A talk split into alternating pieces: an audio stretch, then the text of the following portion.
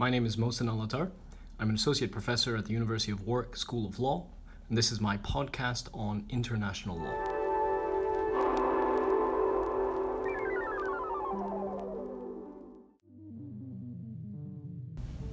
In this week's podcast, I consider the history of international law. I focus primarily on two key points in time. On one hand, Christopher Columbus arrives in Hispaniola and poses a question to a Spanish theologian jurist by the name of Francisco de Vitoria. The question is, what can he do with the Indians? De Vitoria goes about constructing what is termed at the time Jus Gentium or the Law of Nations. So we see this as an embryonic point for modern international law. Next, we examine the Peace of Westphalia. Peace of Westphalia came about at the end of the Thirty Years' War between Protestants and Catholics within the European region. Following this was the establishment then of what today exists as our nation state system that was born just after the Peace of Westphalia. So I explained these two embryonic points and the influence that they have had on international law, then moving on to the role that colonialism has played in shaping the framework as well.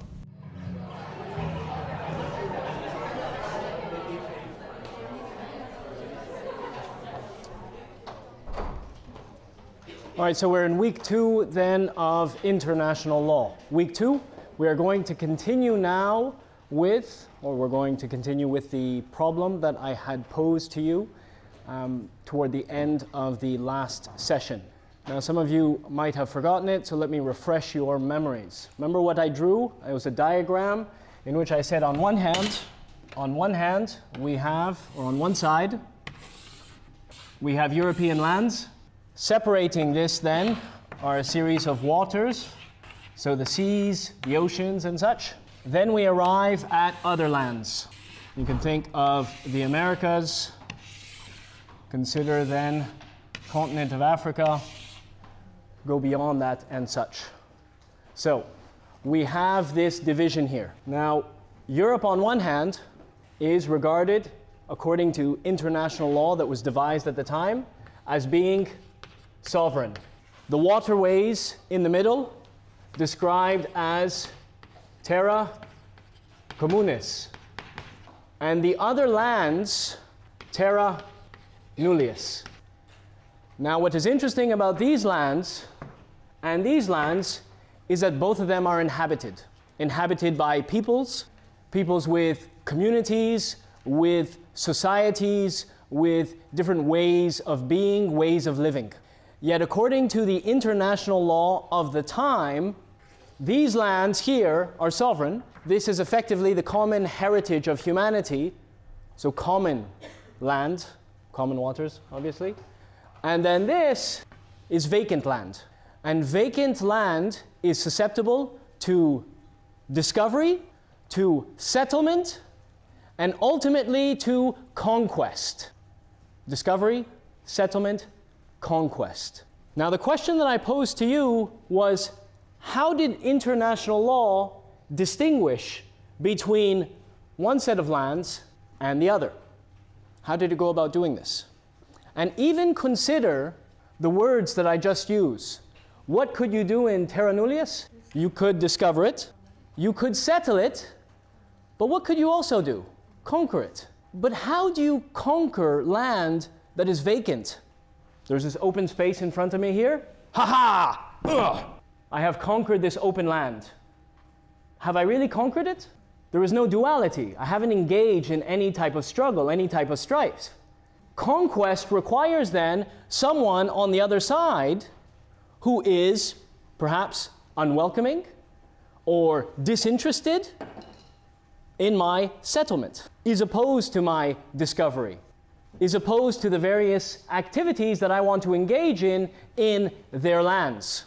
But this is where we have international law distinguishing between sovereign lands and terra nullius. Now, I pose that question how is it possible that international law has distinguished between lands in that manner? Anyone want to venture an answer? Something you would have reflected on over the weekend? I hinted at the answer as well. Right, so to reiterate for those who didn't hear, what did she say?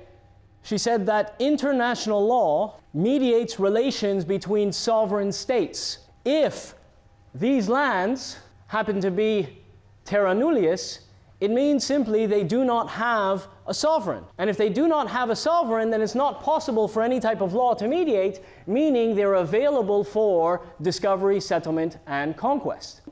Your classmate is on point.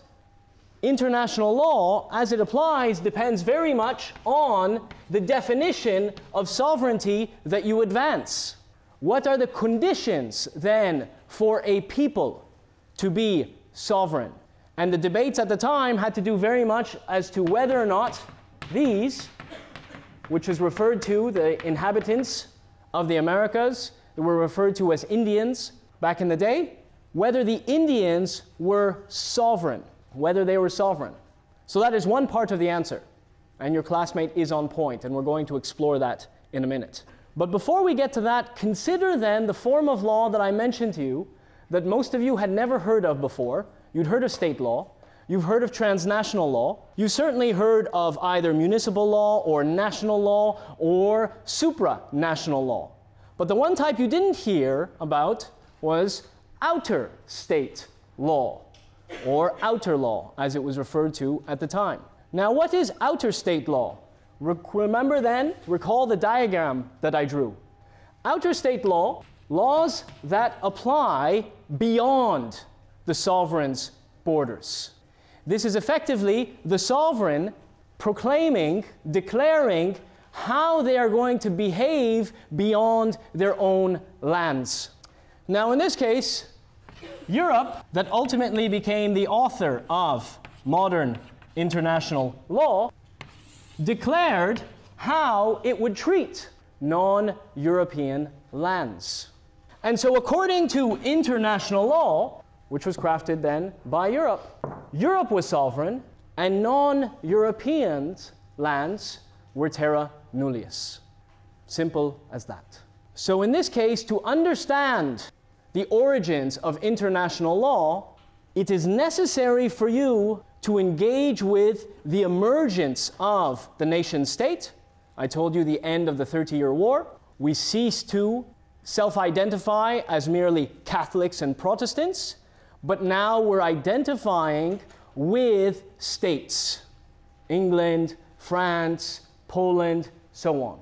That is one part. The next part is to understand that there were relations taking place between European states. And these relations that were happening between European states were obviously transnational, international. They were going through their borders meaning that as we created the nation state system through the Peace of Westphalia, we also, in that same moment, gave birth to international law. But we also gave birth to outer state law, outer state law, which was merely a refurbished version of imperial law. Now, what do I mean by that? Well, what did we have prior to nation states? There were empires. That was it. And empires had their laws that applied to them and had their laws that applied beyond them. And that was it. There was nothing more to it. They were the empire. And so every law that they crafted that extended beyond their lands was effectively outer law. And the nation state merely borrowed from that form at the point of origin of international law. So, to understand that point of origin, to understand the birth of international law, necessary to understand the nation state, necessary to understand the concept of outer state law as well. Now, the third element that you have to understand is precisely conquest. What took place between Europe and the rest. Now, much of international law is derived from two scholars, modern international law, derived from two scholars. First scholar by the name of Francisco de Vitoria, Vitoria for short, V I T O R I A, Vitoria. And the one I mentioned the other day, Hugo Grotius, G R O T I U S, those two. very different scholars, different periods in time, Grotius building on the work and tweaking the work of Vitoria. Now, Vitoria was a jurist, but also a theologian within the Catholic Church. And Vitoria was approached by Columbus with a question. And the question was, What can I do with the Indians? That crass, that vulgar, that blatant. What am I permitted to do with the Indians? Now, picture this. You are Christopher Columbus. You are setting sail across the waters.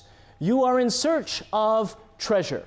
You are in search of gold. You are in search of spices, resources, all kinds of commodities of value that you can bring back to Ferdinand in Spain. This is what you're trying to do. Ferdinand is funding this, and you're saying then you're making a promise as Columbus that you will come back with treasures. You arrive in Hispaniola, where Columbus first landed. Beaches, beautiful beaches, beautiful palm trees, very nice pineapples. Excellent. I need a little bit more than this to bring back to Ferdinand. And lo and behold, there are some natives, some inhabitants, some inhabitants who come up and say, Yes, we do have treasures, and point them in direction of all the gold, all the silver, all the precious stones, the precious gems that they have. Now, Columbus is facing these people when all he expected to find were treasures. But there were people who possessed these treasures. And the question then that Columbus had, and it's a question that he posed to Vitoria as one of the leading Catholic theologians, jurists of the time. What can I do with the Indians? Meaning, what are our responsibilities towards them? What, do, what rights do we possess in relation to them, in relation to their lands, in relation to the goods that they themselves possess? So, this is the question then that he poses to Vitoria. Now, Vitoria was what could be referred to at the time as a progressive. What do I mean by that? Most people, most theologians and jurists of that time, would have simply dismissed the Indians as savages. Why? What did the Indians lack? Precisely. They were not, there we go. Simple as that. They were not Christians because they were not Christians, they were savages. Those theologians were not behaving maliciously, rather, they were applying divine law. And divine law, as it was interpreted at that time, distinguished between believers and non believers, meaning everyone else. So you come across these indigenous peoples, the indigenous inhabitants of Hispaniola, and what are you finding? Well, obviously, non Christians. So, as far as most theologians were concerned, you were dealing with savages. They were the equivalent as if you arrived and you came across a pack of animals. Nothing more. Does a pack of animals have any rights to the land? Not at all. Pack of animals cannot have any rights. Why? They are animals. So then, Vitoria, as I said, is a progressive. He doesn't appreciate that logic. And he takes a different approach. He says the Indians possess a method to their affairs. There is a method. Now, if I were to look at a pack of animals, is there a method?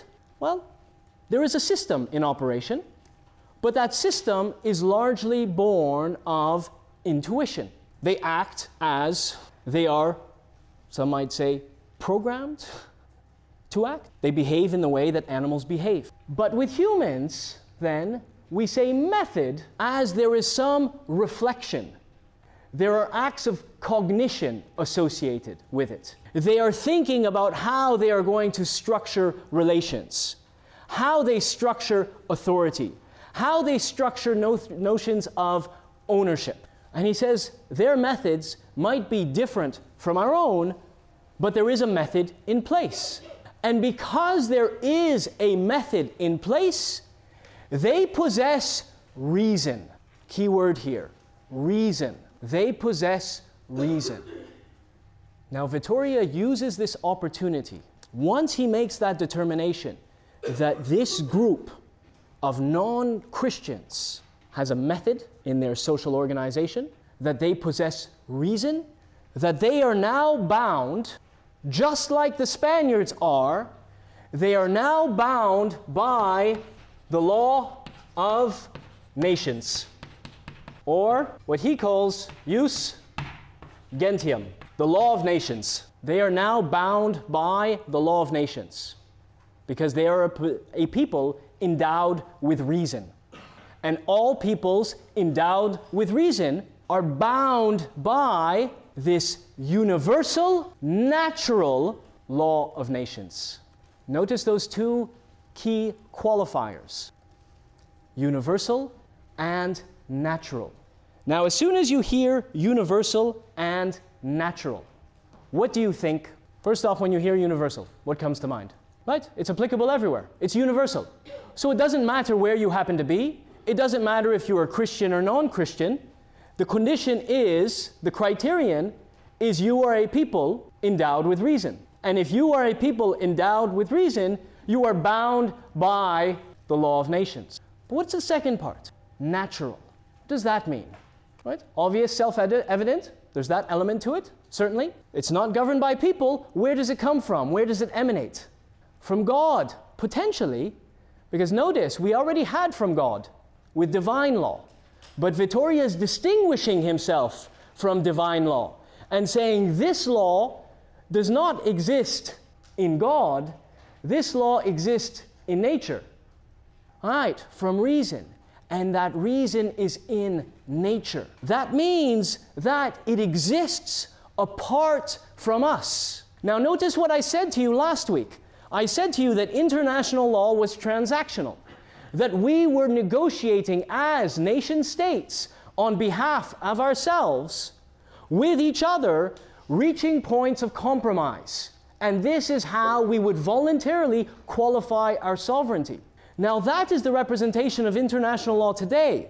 But at the birth of international law, we were dealing with jus gentium that was based not on transaction, but rather in nature in nature, meaning it exists external to us. And what did this jus gentium, this law of nature, command? According to Vitoria, it guaranteed the right to trade, the right to settle, wait for it, the right to proselytize.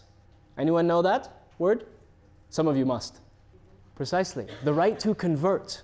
Now, think of what we said before. Vitoria is a progressive. He is recognizing that non Christian cosmologies are legitimate.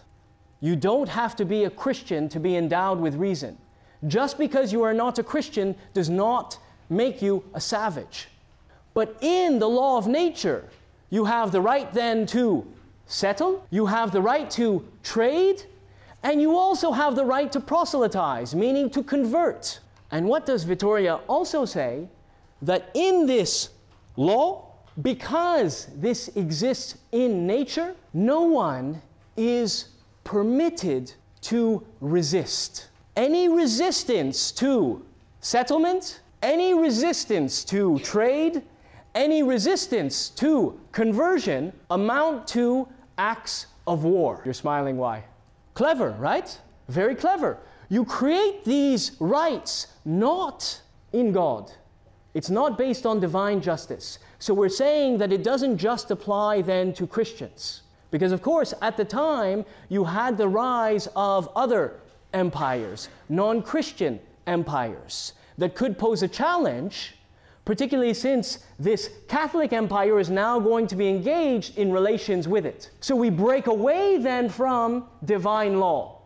And instead, what we craft is a law of nations for all peoples endowed with reason.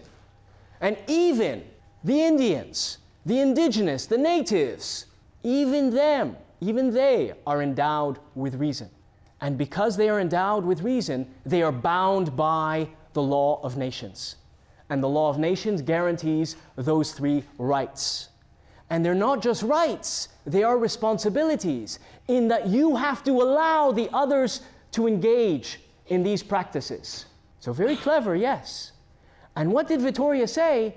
He said, We are permitted to do this in Hispaniola, just as, and you can read this in the speeches themselves, which we had rec- record of, the natives are allowed to do this in Spain. Now, the fact that they were incapable of any type of transoceanic travel was irrelevant. The mere possibility that they could, because this exists in law, was sufficient. So, in the end, any resistance by the natives to incursions by the Spaniards were not merely treated as immoral, they were treated as unlawful, violations of international law. Now, Columbus hears all of this and he says, okay, I understand, I get it. They're endowed with reason, they have method, I'm still allowed to settle, I am still allowed to trade, I can bring priests to try to convert them, and any resistance they put up are acts of war, and Vitoria is explicit about this, that can be met with enslavement, genocide. He uses that word, genocide. Any resistance whatsoever. Now, don't just have an emotional reaction to this. I'm not presenting this in a way to say that Vitoria or Columbus are barbarians. That is not the point. The point here is to understand the origins of international law and how the origins of international law begin with Europe and Europe's desire to acquire control over these other lands. That is the starting point. So Columbus says, fine and dandy, are the Indians sovereign? That's his question, his subsequent question. I hear all that you're saying, but are they sovereign? Now recall, this is happening then, when we're thinking in when this is happening. This is happening in the 16th century. This is pre 30 year war. This is pre Peace of Westphalia, meaning pre nation state. So, are they sovereign? Is the question that he asks. Vitoria answers that question with another question. Fascinating again. And if you smiled at the previous one, you'll smile at this one a little bit more. He asks Can the Indians wage a just war? We're trying to determine if the Indians are sovereign. We're saying, are they sovereign? They are endowed with reason. We've got that. There is a method to their system of social organization. We've got that. They are bound by jus gentium. Very good. Are they sovereign? In response, Vitoria says, can they wage a just war? Well, what is the answer to that question? Well, presumably someone asks another question, which is well, who is capable of waging not war, because anyone can wage war, who is capable of waging a just war, meaning a moral war? Christians, precisely. Christians are the only ones who are capable of waging a just war. And Vitoria says if that weren't the case, then he refers to the Saracens, which would then be the predecessors to the Ottoman Empire, which would be Muslims. He says, otherwise, they might think that they, even they are capable of waging a just war, but it is not possible for non Christians to wage a just war. What kind of logic is that for anyone who has studied philosophy or studied logic? Anyone heard of this word before? Tautological? What does it mean? Precisely, circular reasoning. So, who is capable of waging a just war? Christians. Why? Because only Christians can wage a just war. You know, do you really think you would get a first in this module if that was your reasoning? Right? Chances are you would fail out of law school if you came at it with this logic. It is tautological, it is circular. So the premise then is the basis for the conclusion. So, what then does Vitoria do and this is key, a key lesson then from this discussion. He uses a cultural criterion, a cultural criterion. Cultural, then, being the Christianity, so their faith, their religion, and such. He uses that as the basis to deny the sovereignty of a group of people, meaning they're not like us. So, by the mere fact of not being like us, they are precluded from being sovereign. How then, for the logicians in the room, how then can the indigenous acquire sovereignty? Conversion. You need to become like us. And if you become like us, you acquire sovereignty. That is it. So, this is where, and there's a key phrase that I will use here. It's one that I am fond of, and it's one I've been using for a number of years. It is an instance where European subjectivity is presenting itself as universal objectivity. European subjectivity is presenting itself as universal objectivity.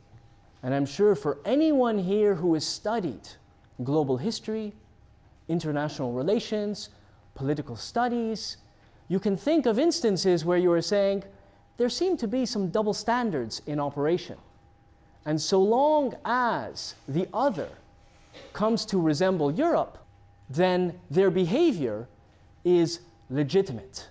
But if they choose another path, a non European path, then it is deemed illegitimate. History is littered with this. And that point of origin is with the birth of international law. Europe arrogated to itself the privilege of universality, universalizing the self. So we see then that universalism, the universalism of international law, remember what I said? It's a universal, natural law of nations. That universalism is used for definitional purposes to define then the jurisdiction of the law of nations to anyone endowed with reason. So, for definitional purposes, but also for differentiation, differentiational purposes. We are trying to distinguish then between those who are sovereign and those who are not. As Europe constituted itself as sovereign using cultural criteria, then it simply meant that any other culture that did not mimic, some might say did not ape, Europe, were not just deemed different, they were deemed non sovereign. And because they were non sovereign, then what was now lawful according to the law of nations? Conquest. Conquest then appears this is not an aberration, this is not a violation. This is part of the establishment of international law, devised in large part to legitimize this practice. Now, this brings us then to the topic of this week. And the topic of this week, which we're going to discuss for a quarter of an hour today, and then in our subsequent session on Thursday, is on the theory of international law. And it is essential that we begin with that history because the history points us then to jus gentium, jus gentium, which we said exists in what? Exists in nature. Exists in nature, meaning all peoples endowed with reason are bound by it. And it doesn't matter if you happen to be a Christian, or sorry, a Catholic, or a Protestant. It doesn't matter if you happen to be a Muslim, a Hindu, or a Jew. It doesn't matter if you happen to have a non Abrahamic cosmology faith. If you are endowed with reason, you are bound by it because this exists in nature. And all of us are bound by nature. Now, often when I begin a lecture on theory, you will notice then, or even if I just use that word, everyone kind of sit back and they sink into their seats. And I often think that they're just trying then to lean back to get comfortable because they know this is going to be a good moment to take a nap. When in fact, theory is essential not just for your understanding of international law, but for your understanding of law in general. Now, I've made this case before and I will make it to you now. What is the importance of studying theory? It is the importance of studying the nature of law. Now, what I mean by this will become clear with a couple of examples. If you do not understand the theory underpinning a law, then all you have is the law itself. Now, what do I mean? Each one of you has parents in some form or another. Now, your parents have raised you in some form or another. But what I can be certain of is that your parents, irrespective of how uh, hippie they may have been, always had some authority over you. To the extent that if you were to go running towards the street, they would stop you. Now, they would stop you because they had a responsibility to do so, but also because they had the authority to do so. Those two elements. And you recognize that authority, and most young people, up to a certain age at least, comply with the demands of their parents. Now, do we require a law for that? This again is something that exists in nature and has to do with the biological bonds that we share and the level of development that we achieve. And as we continue to develop, as our cognition matures, then we begin to differentiate. But at that early stage, we don't differentiate, we merely comply. Now that's built in nature. There are laws around parenting, but the extent of the enforcement of those laws is up for debate. Why?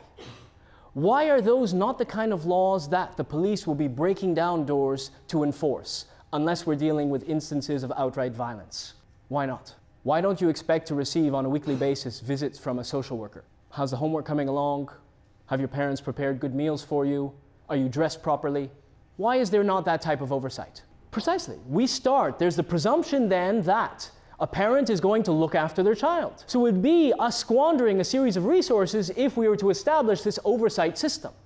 There is a presumption then that a parent will care for a child. There's that element to it. It exists in nature. What else? What are some of the other reasons that might be? Yes? Personal freedom. Personal freedom? Anyone want to expand on that? Well, presumably some of you intend on having children eventually. And some of you might take issue with a social worker coming to visit you once a week to check up, check up on your parenting practices. There are some things that we demand autonomy over, and how we rear children is one of those. Why? Again, that biological element then to it. But here's the thing the approach that we take towards rearing children today is very different from what it was a generation ago, is very different from what it was a generation prior to that. All of these have evolved. One thing that is clear about when it comes to rearing children is that rearing children is fluid. There are some core responsibilities associated with it keep the child alive. But beyond that, there is some fluidity. Should they go to school or should they work? What age should they get married at? Do they have responsibility towards me financially, or do I have responsibility towards them? All of these are in flux, and they vary as societies evolve. And those evolutions almost happen organically. So, for us to intervene with the law would require or would introduce an element of artificiality as we try to control a type of social evolution that happens with time. Now, that is the nature of parenting. We accept then that things will evolve. We choose not to intervene with codes, with statutes, with legal obligations. They exist, but they exist mostly on paper. But notice that when it comes to relations between states, we say no. We're not going to let that just evolve. We are going to establish rules. We are going to establish treaties we are going to codify obligations. And we want these to be concrete, explicit, evident, clear, enforceable, debatable there. So, this is when I say we study the theory of law, you are studying why, in some aspects of social relations, we say laws are imperative. But then in other aspects of social relations, we say, let's keep the law out of it we take different approaches towards different social relations. And the question then becomes why? I give you another example and then we'll move on to how this applies to international law. The right to equality. I said to you last week that most people support the right to equality. They believe that everyone should be treated equally. We have laws upon laws, and we've had laws in place for three or four generations now. And yet, I don't think a single person in this room would make the case that we are in fact equal. Formally, perhaps, but substantively, certain not. And the types of inequalities that we see across the whole of society, widespread. But the law says that we're equal. So why is that not enough? Why has that not altered social relations? We've changed the law to codify equality, And yet, we still remain, or what remains a part of our society is racism, sexism, misogyny, privilege, so inequalities. How is that possible then? But we've created the laws. The laws say so. You must behave. And most people comply with the law most of the time. How has the law not changed our perception, our experience of equality? Tough question to answer, right? This is where, again, the nature of law. There are some things that law can do, prohibit smoking, for example. Relatively straightforward. A generation ago, some of you would have been puffing up. I might have even been puffing up during a lecture. Today, people have to stand how many meters away from the building to have a cigarette? Three meters. So, how quick that answer was, right? Here's my first first. So, law is capable of actualizing some things, but not capable of actualizing others. Which is why when you study law, it's not just studying what the law is. Because if all you focus on is what the law is, then you yourself are effectively studying, key phrase here, you are studying the prejudices, the preferences of the previous generation. If all you study is the law, then what you are studying are the prejudices and preferences of the previous generation. The previous generation is the one that has given rise to the laws that are in place today, not you, and to a great extent, not me either. Which is why when you're studying contract law, how many generations back do you go? Six generations? You're looking at cases from the 1850s? And that still holds as law. So in this instance, it's not about studying the law, but the nature of law. Why some social relations we engage in can be tweaked, altered, reversed entirely by law, and yet others cannot be touched. So apply this then to international law. When we are studying theory, and this is what we're going to look at on Thursday, there are two key questions that we ask. Two questions. The first one why do we choose to intervene in certain social relations through law? And obviously, and others not. That's the first question. The second question is whether the regulation of that social relation through law is effective whether the regulation of that social relation through law is effective. These are the two key questions that we're asking. Why have we chosen to use law? And two, is it even effective? So, the example of equality three generations of equality laws, four now, really. Is it effective? Economic inequality widening, political equality shrinking, Sort of. So maybe it proves effective with political equality, but ineffective with economic. First question Why do we choose? Regulating then smoking, driving, these type of practices, behavioral things that we engage in, we regulate those by law. Parenting, do we regulate this by law? Sort of. Why do we take a qualified approach towards one and an absolute approach towards another? Now, what I find with students is that students often shy away from these type of questions because we say, ugh, I don't know what the answer is. It is too difficult to get to the answer.